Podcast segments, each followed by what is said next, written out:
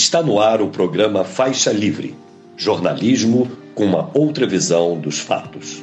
Olá, bom dia. Bom dia a quem nos acompanha nesta terça-feira, nove de janeiro do ano de dois mil e vinte e quatro, para mais uma edição do programa Faixa Livre.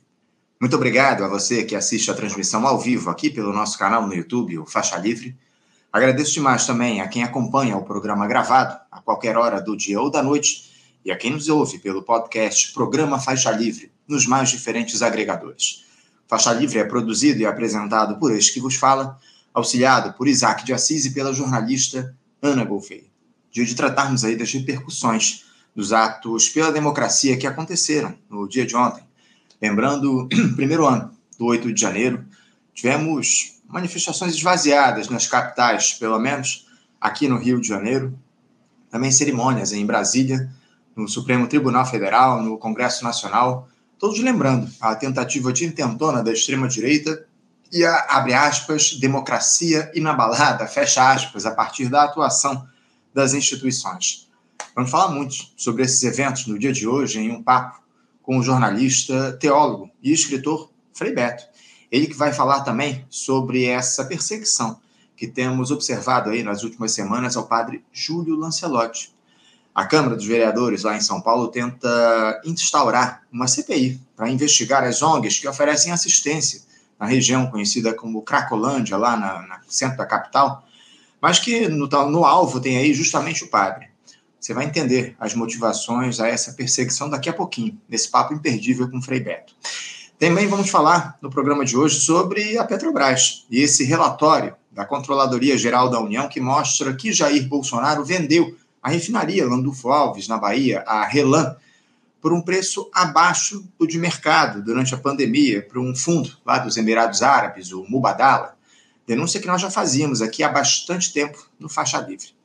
O diretor administrativo da Associação de Engenheiros da Petrobras, a Aepet, Fernando Siqueira, estará conosco para analisar essa questão e também outros temas relativos à nossa principal estatal. O Judiciário estará mais uma vez sob os holofotes no programa de hoje, em um papo com um advogado criminalista e professor de Direito da Universidade Federal Fluminense, a U F F, João Pedro Pádua. Ele vai analisar como o Supremo Tribunal Federal se comportou no pós oito de janeiro, em especial as punições aos envolvidos naquela tentativa de intentona, punições essas ainda muito restritas, para falar a verdade. E também vai falar de uma polêmica que surgiu nesse início de ano, de presos que não voltaram para as suas celas após as chamadas saidinhas de Natal e Ano Novo. Houve muitos questionamentos, especialmente por parte da grande imprensa, para os motivos desse benefício, se ele se daria de maneira indiscriminada, enfim. E o João Pedro vai nos explicar aqui direitinho como é que se dá essa, esse benefício. Finalizando o Faixa Livre de hoje, eu converso com a presidente do Sindicato dos Auxiliares e Técnicos de Enfermagem do município do Rio de Janeiro, o SatemRJ, Miriam Lopes, falando sobre o ato que será realizado amanhã, quarta-feira, em frente à Prefeitura do Rio, cobrando do Eduardo Paes, prefeito aqui da nossa cidade, o cumprimento da promessa de colocar em prática o plano de cargos, carreiras e salários dos servidores da área da saúde, algo que o prefeito vem dizendo aí há várias gestões, única e exclusivamente para garantir os votos desses profissionais. A Miriam vai falar um pouco a respeito de como anda o diálogo com a Prefeitura e as perspectivas de luta da categoria, muito afetada durante a pandemia. Entrevista importantíssima. É o Faixa Livre, sempre te oferecendo assuntos relevantes para começar bem o nosso dia.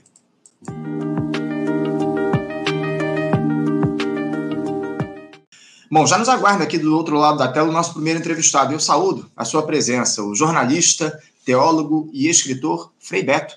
Frei Betto, bom dia. Bom dia, Anderson. Bom dia aos ouvintes aí da Faixa Livre. É sempre um prazer voltar a falar com vocês, com todo esse pessoal que nos acompanha, e desejar a todos um feliz dois mil e vinte e quatro, né? Que tenham muita saúde, muita disposição na luta por justiça nesse país e liberdade.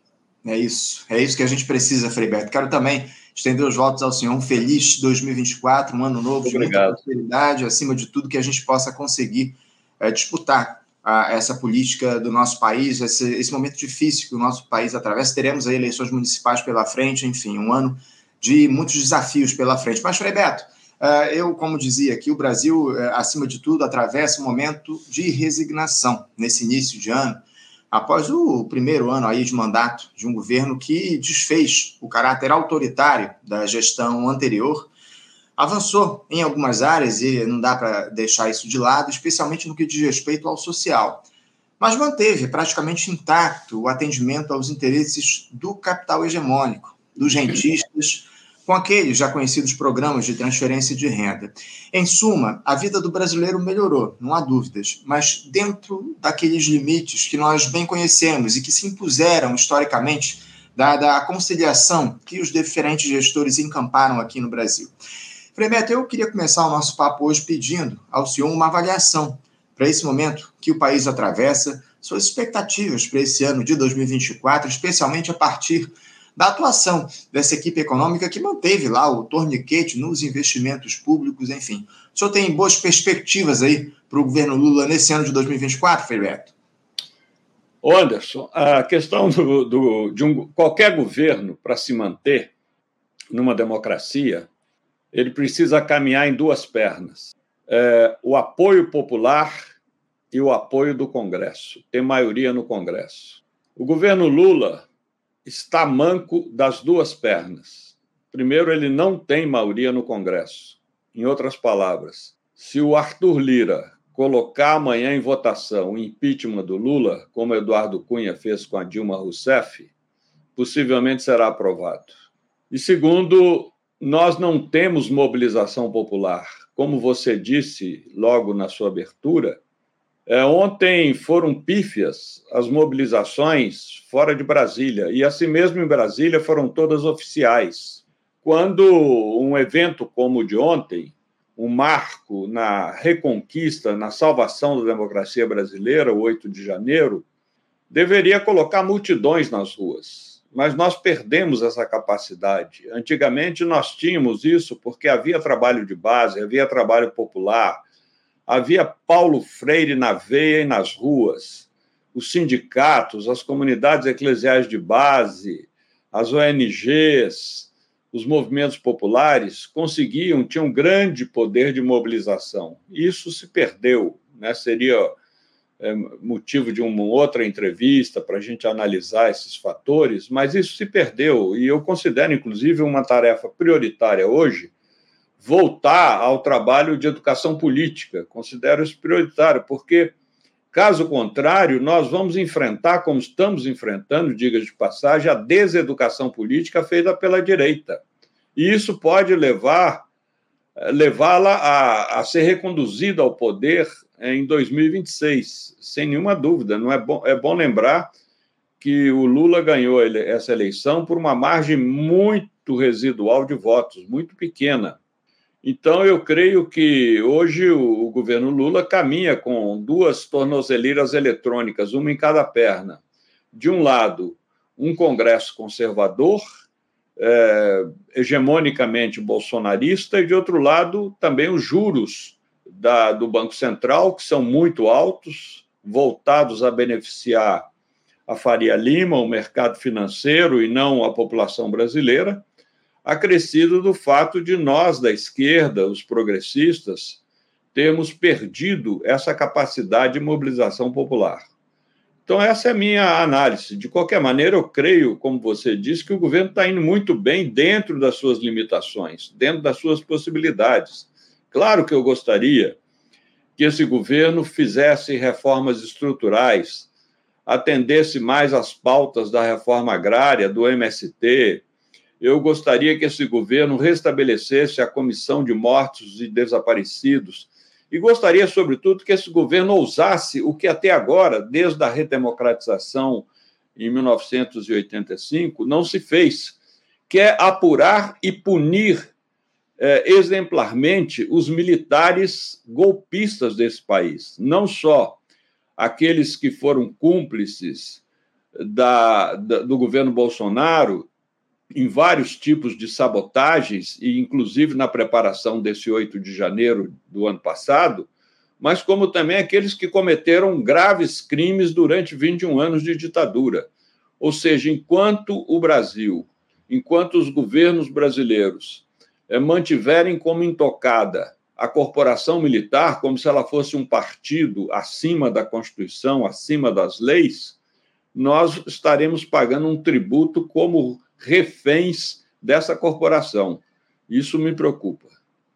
É isso, é isso. Os militares ainda estão intocados aí em relação, especialmente, ao oito de janeiro. Aquela turma que se envolveu com o bolsonarismo nos últimos quatro anos segue aí sem qualquer tipo de punição em relação aos crimes que foram cometidos, inclusive durante a pandemia, né, Frei Betto? Os militares nadando, foram... nadando de braçada em, em mordomias, né? Nadando. Isso aqui também é grave.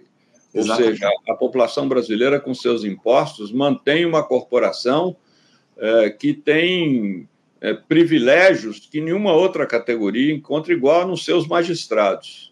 Muito bem observado, Frei Betto. A gente precisa, acima de tudo, tocar nessas questões. O judiciário precisa agir em cima disso. Eu tenho lá minhas dúvidas em relação à, à caracterização desse governo, se o governo vai de fato bem. Eu, eu acho que há limitações muito importantes, como o senhor disse, e o governo vai aí tentando se equilibrar diante dessas, dessas limitações que estão colocadas. O senhor tem falado muito aqui no nosso programa, inclusive, Frei Betto, a respeito dessa necessidade de educação política no nosso país. Uh, eu queria, aproveitando essa questão, tratar com o senhor do seguinte, é, essa, a superação histórica dessa submissão do Estado brasileiro aos endinheirados, Frei Betto, passa por um governo liderado pelo Partido dos Trabalhadores, considerando o desinteresse que o P T tem mostrado nesses últimos anos em mobilizar a classe trabalhadora, em oferecer educação política, como o senhor tem falado aqui para a gente, algo que a gente tem visto aí ao longo desses anos em que o Partido dos Trabalhadores esteve lá no Palácio do Planalto. O P T ainda é capaz de mobilizar os trabalhadores, de fazer educação política aqui no nosso país, Frei Betto?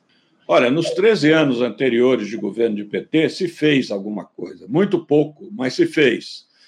Eu mesmo participei desse é, processo, que foi a criação da RECID, Rede de Educação Cidadã, que durou até o fim do primeiro mandato da Dilma. Agora, há um, uma preocupação, pelo menos, do P T em voltar a esse, esse trabalho de educação política, principalmente por parte da Secretaria-Geral da Presidência da República, o ministro Márcio Macedo, que criou uma diretoria de educação popular dirigida pelo Pedro Pontual, que é um grande educador popular, mas ainda não, eles não têm suficiente apoio para ampliar isso é, nacionalmente. Então, eu creio que aí é um desafio muito grande de poder aprimorar esses mecanismos de educação política. O governo, Anderson, dispõe de duas grandes frentes de possibilidades de educação política. Primeiro, ele tem em mãos a E B C, a Empresa Brasil de Comunicação, que ela é muito poderosa do ponto de vista técnico, do ponto de vista de alcance. É, Quase ninguém no Brasil sabe que as ondas curtas da E B C são mais poderosas que a da Rede Globo. E, no entanto, a E B C ainda não conseguiu é, direcionar bem a sua programação para um intenso trabalho de educação política. Inclusive, ela ainda tem muito pouca audiência.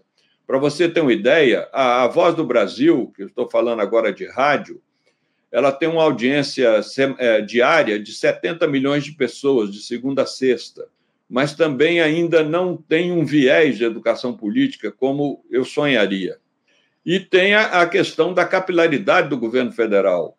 Você tem, por exemplo, só ligado à questão da saúde, quatrocentos mil agentes comunitários de saúde, que têm contato com a população mais pobre do país. Você imagina se todos esses quatrocentos mil, ou que ainda que fosse só a metade, ou que ainda que fosse um terço, tivesse sido capacitada no método Paulo Freire, nesse contato com a população.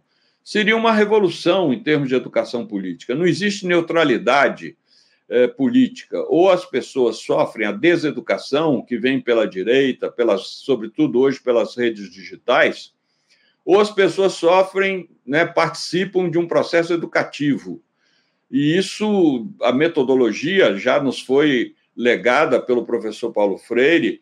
Eu vejo também que no P T, como volto a dizer, há preocupação, a Fundação Perseu Abramo está preocupada com esse problema, mas ainda não levantou asas, ou seja, o governo tem um potencial enorme para fazer isso. Então, já apontei duas frentes de trabalho. A capilaridade, por exemplo, você pega só as vinte e dois milhões é, de famílias que participam do Bolsa Família. Você imaginou se uma das condicionalidades do Bolsa Família, além da vacina e da escolaridade das crianças, fosse também um curso de profissionalização no método Paulo Freire?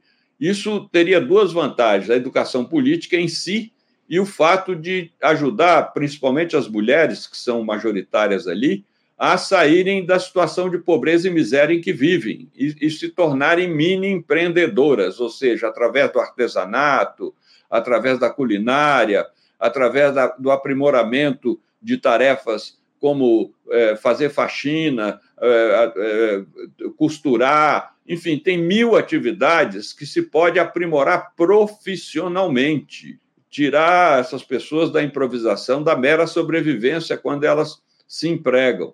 E isso liberaria essas famílias da, da dependência do governo federal e, ao mesmo tempo, faria com que nós tivéssemos pessoas com protagonismo político, uma vez que elas teriam passado por uma educação política. Então, eu creio que as possibilidades são muito grandes. Eu já tive a oportunidade de expor isso a, a, ao presidente Lula, ao ministro Macedo, ao Paulo Pimenta da SECOM, a Gleisi Hoffmann. Tive a oportunidade. Agora, eu sei que também eles não conseguem fazer milagres. É um governo de mãos amarradas por essa direita que domina o Congresso.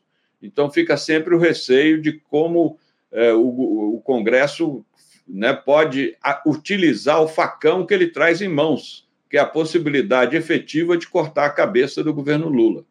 Não só um governo de mãos amarradas, Frei Betto, mas eu tenho observado ao longo desses últimos tempos, acima de tudo, um P T muito dividido. Temos aí frações do partido que pressionam no sentido de que o governo atue, mas ao lado da população brasileira há muito pouco diálogo dessa gestão com o povo brasileiro. A Gleisi Hoffmann, presidente do partido, o deputado Lindbergh Farias, são duas figuras aí que tentam pressionar o presidente Lula, fazem críticas aí à postura do ministro da Fazenda, Fernando Haddad, às práticas neoliberais que ele vem adotando aí à frente do Ministério da Fazenda. Enfim, eu queria que o senhor falasse um pouco a respeito disso, a esse caráter neoliberal de determinadas figuras dentro do governo e, especialmente, acima de tudo, por que é que essa ala mais à esquerda do P T não consegue se colocar de maneira mais firme diante do governo nessa gestão de ampla aliança?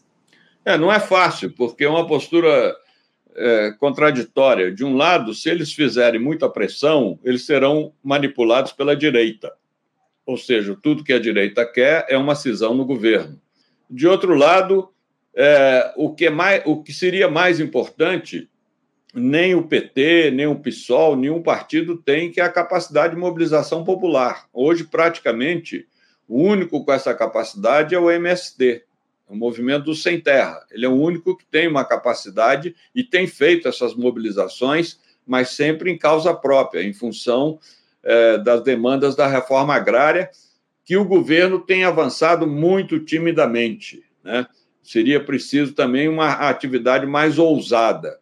Então, eu creio, porque eu aprendi isso, o governo é como feijão, só funciona na panela de pressão, não adianta. Então, essas tensões dentro do P T é uma briga, na verdade, é uma briga pelo, pela identidade do P T. O P T, é, com a derrota para o Bolsonaro, ele entrou em crise de identidade. Ele não sabe se é um partido neoliberal, se é um partido de esquerda, se é um partido que ainda propõe para o Brasil um horizonte socialista. Enfim, o, o P T hoje está com uma identidade indefinida. E isso é muito sério, muito grave, muito preocupante, né? O P T precisaria voltar às suas origens, recuperar os seus documentos originários, não para é, reproduzi-los, mas para reatualizá-los na conjuntura em que vivemos hoje. Eu creio que esse é o desafio.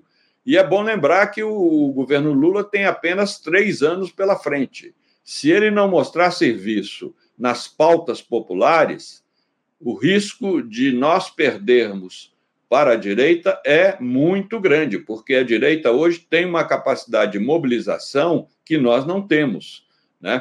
Não só ela tem é, uma capilaridade, principalmente através do movimento eh, das igrejas evangélicas e do fundamentalismo religioso e das corporações policiais militares, que é muito forte, além deles dominarem melhor que nós, os progressistas, as redes digitais. Eles têm muito mais eh, destramento nisso, muito mais agilidade no uso dessas redes do que nós temos.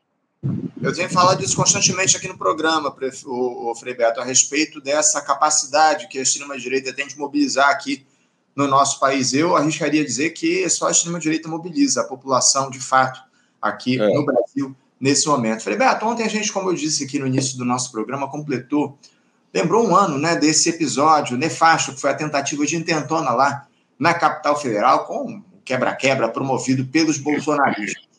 Nesse período, executivo, legislativo e judiciário atuaram aí para tentar isolar aqueles que tinham interesse em atacar a democracia burguesa, mas com ações ainda bastante limitadas, pelo menos na minha avaliação. Qual é o balanço que o senhor faz desse um ano do oito de janeiro? As instituições avançaram o que deveriam para limitar o golpismo em todas as suas esferas, inclusive as Forças Armadas?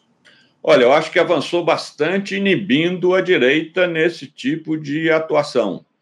Você não vê mais acampamentos em porta de quartéis, não vê mais militares erguendo a cabeça para criticar abertamente o governo ou as forças progressistas, não vê mais é, tentativas de, inclusive, dar apoio àqueles que estão presos ou condenados pelo golpismo de oito de janeiro de dois mil e vinte e três.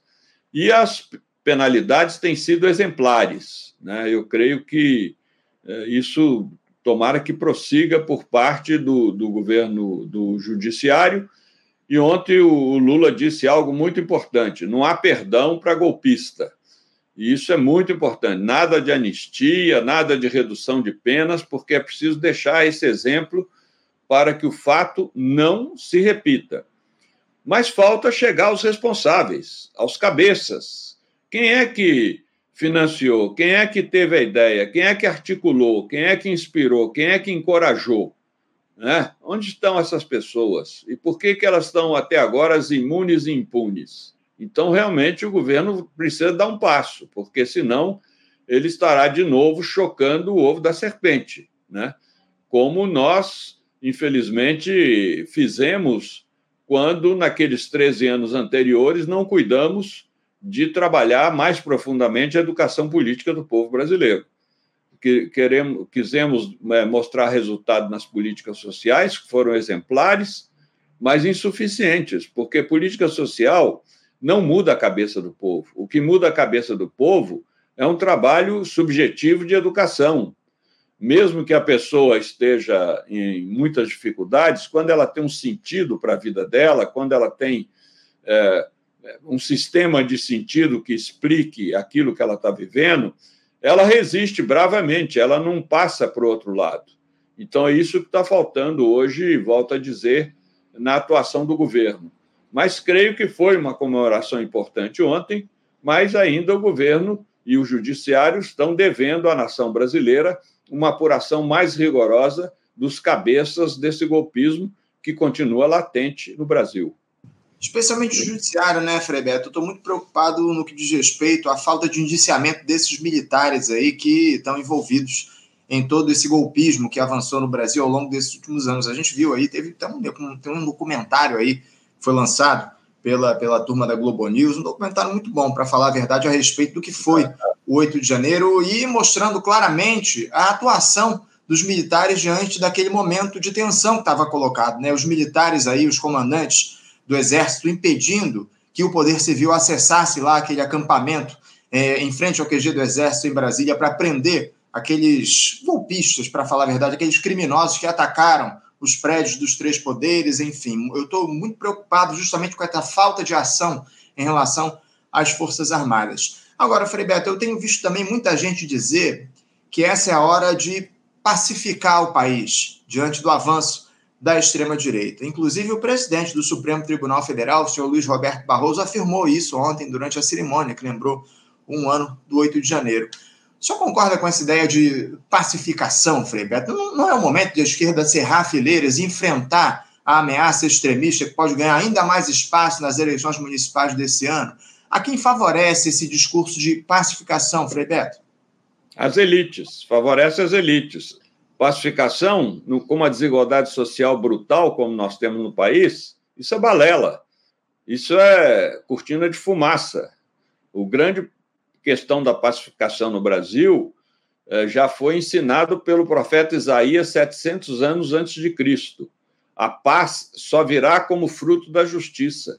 Ou seja, enquanto nós não reduzirmos a desigualdade social, enquanto nós não ampliarmos as políticas de inclusão, não haverá pacificação. A pacificação vem pela ampliação e aprofundamento da democracia.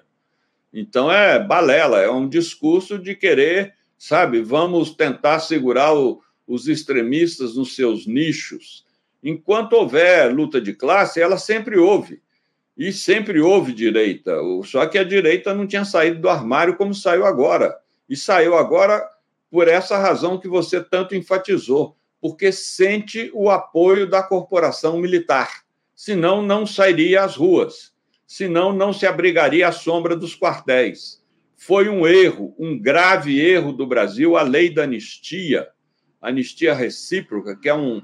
Um, um, uma, uma coisa juridicamente esdrúxula, inexplicável do ponto de vista do, do ensino do direito, e, ao mesmo tempo, a impunidade dos criminosos que torturaram, desapareceram com pessoas, baniram, mataram, sequestraram durante vinte e um anos de ditadura. Eu passei por esse processo, basta acessar os meus livros aí, Batismo de Sangue, Cartas da Prisão, Diário de Fernando, para que o ouvinte tenha uma ideia do que foram os vinte e um anos de ditadura. Então, nós não podemos, de novo, passar pó de arroz no rosto desse pessoal que traz uma, é, uma índole muito golpista, muito de pensar que as Forças Armadas estão acima da lei, que a lei deve estar submetida a eles e não eles à lei. É isso, é isso, acima de tudo. Muito bem colocado, Frei Betto. É importante a gente lembrar do histórico do nosso país, como eu disse aqui, esse processo de, eu diria, de apassivamento das instituições diante do fim da ditadura militar e essa, esse grande acordo que foi construído com os militares, oferecendo anistia a quem cometeu crimes dos piores aqui no nosso país ao longo daqueles anos de chumbo. Agora, Frei, eu queria mudar um pouquinho de assunto, porque a gente tem, eu tô até, a gente está se aproximando aqui do tempo limite da nossa entrevista, mas eu queria aproveitar para tratar de uma questão que tem chamado a atenção nesse início de ano. A gente tem se deparado aí com o pior do bolsonarismo nesses ataques que essa turma tem feito ao padre Júlio Lancelotti nesse início de ano. Os vereadores lá da Câmara de São Paulo recolheram assinaturas para tentar protocolar um pedido de abertura de uma C P I, a fim de investigar O N Gs que atuam prestando assistência às pessoas lá na região conhecida como Cracolândia, no centro da capital, onde dependentes químicos aí fazem uso de entorpecentes. Ainda que o padre não faça parte de nenhuma dessas organizações não governamentais, o interesse é o de alcançar justamente essa figura de maneira arbitrária, o religioso, enfim, que faz aí um trabalho exemplar, oferecendo alimentos e acolhimento a essas pessoas. Após uma intensa campanha em favor do padre Júlio Lancelotti, Frei Betto, a C P I acabou, de alguma forma, perdendo força. Alguns parlamentares tiraram as suas assinaturas e ela talvez não vingue. Frei Betto, o que é que essa turma quer sugerindo uma C P I, tendo o padre Júlio Lancelotti como alvo? O que é que isso representa no tabuleiro político em ano de eleições municipais? Fala um pouquinho sobre essa perseguição ao padre Júlio, por favor. Bem, o padre Júlio é um exemplo de cristão, eu escrevi um artigo essa semana a respeito dele. O padre Júlio, vou até lhe mandar, se você depois puder ler aí na programação. E o padre Júlio é uma pessoa que se dedica inteiramente ao povo da rua. Ele, inclusive, está investido oficialmente pela Arquidiocese de São Paulo dessa responsabilidade. Ele é o pastor oficial do povo da rua. Agora, isso sempre provocou, por parte das elites, é, reações imbecis, como essa dos, de alguns vereadores da Câmara Municipal de São Paulo. Isso aí é como querer processar os bombeiros porque você não consegue apagar o fogo do prédio. Então, você processa os bombeiros em vez de pesquisar quais foram as causas do incêndio. Como essa direita, que hoje ocupa a Prefeitura de São Paulo, encabeçada aí pelo prefeito Ricardo Nunes, não consegue equacionar minimamente a questão da população em situação de rua, não consegue equacionar a questão da Cracolândia, então eles ficam querendo punir aqueles que, de alguma maneira, dão assistência àquelas pessoas desamparadas, porque as pessoas elas não estão ali porque curtem, elas estão ali porque foram induzidas por uma estrutura social injusta a ficarem desempregadas e se tornarem dependentes químicas. Então, isso exigiria um outro tipo de política é, muito mais personalizada, muito mais é, voltada à dignidade humana e respeito aos direitos humanos, e não como tem sido feito na base de arrastões da polícia, ou mesmo é, iniciativas ingênuas, como é, numa gestão anterior, alugar quartos de hotéis no centro de São Paulo para que essas pessoas ficassem alojadas. Tudo bem, mas elas não têm emprego. E vão viver de quê? Evidente que elas arrancaram a pia do quarto de hotel para obter o dinheiro para o crack. Elas venderam a cama para obter o dinheiro para o crack. Por quê? Porque não há um trabalho de reintegração educativa, pedagógica dessas pessoas, inclusive com oportunidade de emprego e de tratamento da sua dependência. Enquanto não houver esse trabalho, que é um trabalho a longo prazo, isso não vai ter resultado. Além do que, ainda que a gente conseguisse fazer um trabalho efetivo em cima daquelas duas mil pessoas, que é a média de pessoas concentradas no centro de São Paulo, dependentes do crack, mas você teria mais cinco mil, dez mil pessoas que poderiam ingressar esse contingente se nós não cuidarmos de eliminar a desigualdade social. Porque essas pessoas, não existem pessoas pobres no Brasil, existem pessoas empobrecidas. As pessoas, cada um ali tem um histórico de vida dramático, basta entrevistá-los. Então, tudo isso é, exige uma ação pedagógica muito mais profunda, muito mais séria, que o poder público não está disposto a fazer em São Paulo. É isso, é isso. É o que a gente tem visto aí a partir da atuação do poder público, especialmente lá do prefeito Ricardo Nunes, né, o, o Frei Betto? Esse, esse cidadão aí que, que é, tem ligações, de alguma forma, com o bolsonarismo, ainda que não seja do P L, não seja do partido do Jair Bolsonaro, é um, uma figura que atende a essa lógica lá da, de, de não atender aos interesses, de não acompanhar essas pessoas, não oferecer assistência a essas pessoas que, nesse momento, passam por uma situação muito difícil. Lá na capital paulista, no consumo de entorpecentes, enfim, dependentes químicos. Agora, esses dias eu vi, o, o, o Frei Betto, um comentário na internet de uma pessoa dizendo que se o padre Júlio fosse evangélico e vendesse a cura para doenças aí em um culto ou coisas do gênero, ninguém proporia essa C P I. Ele só incomoda porque oferece assistência aos pobres sem querer nada em troca. Eu acho que é bem por aí, né, Frei? É isso, não só isso, mas ele só incomoda porque, como ele tem muita projeção nacional e internacional, ele mostra que o rei está nu. Ele aponta o fenômeno. Se ele fizesse o que você disse aí, né, dentro da sua igreja, é, um embuste de supostas curas, ele estaria sendo aplaudido por esse segmento. Mas como ele põe o dedo na ferida, e isso dói na sensibilidade da sociedade, então é preciso, de alguma maneira, tentar calá-lo. Inclusive, o padre Júlio já sofreu atentados, diga-se de passagem. E agora, você disse muito bem, o prefeito Ricardo Nunes, ele é declaradamente, explicitamente apoiado pelo Bolsonaro. O Bolsonaro conjecturou a possibilidade de aqui em São Paulo apoiar o Ricardo Salles ou apoiar outra pessoa, e já essa semana ele declarou abertamente: meu candidato é o Ricardo Nunes, e o Ricardo Nunes agradece. Então, nós temos a alternativa do Guilherme Boulos, e, felizmente, o Guilherme Boulos está à frente nas pesquisas. Espero que a população de São Paulo tenha juízo dessa vez e não volte a dar o seu voto a essas pessoas que ficam é, conspirando contra a democracia e, sobretudo, tratando os mais pobres como se fossem é, pessoas dotadas de doenças contaminantes, né? Pessoas é, que são repelidas socialmente quando elas deveriam ser integradas na sociedade. Os direitos humanos têm que ser respeitados. Eu não entendo esse tipo de cristianismo, tanto dos segmentos fundamentalistas católicos ou evangélicos, que fala tanto em Deus, fala tanto em Jesus, e, no entanto, na hora de lidar com as pessoas vulneráveis ou marginalizadas e excluídas, eh, parecem que elas estão contaminadas com a mais grave eh, doença epidêmica.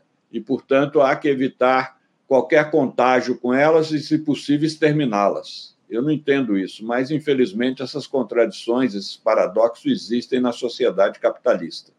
É isso, muito bem colocado.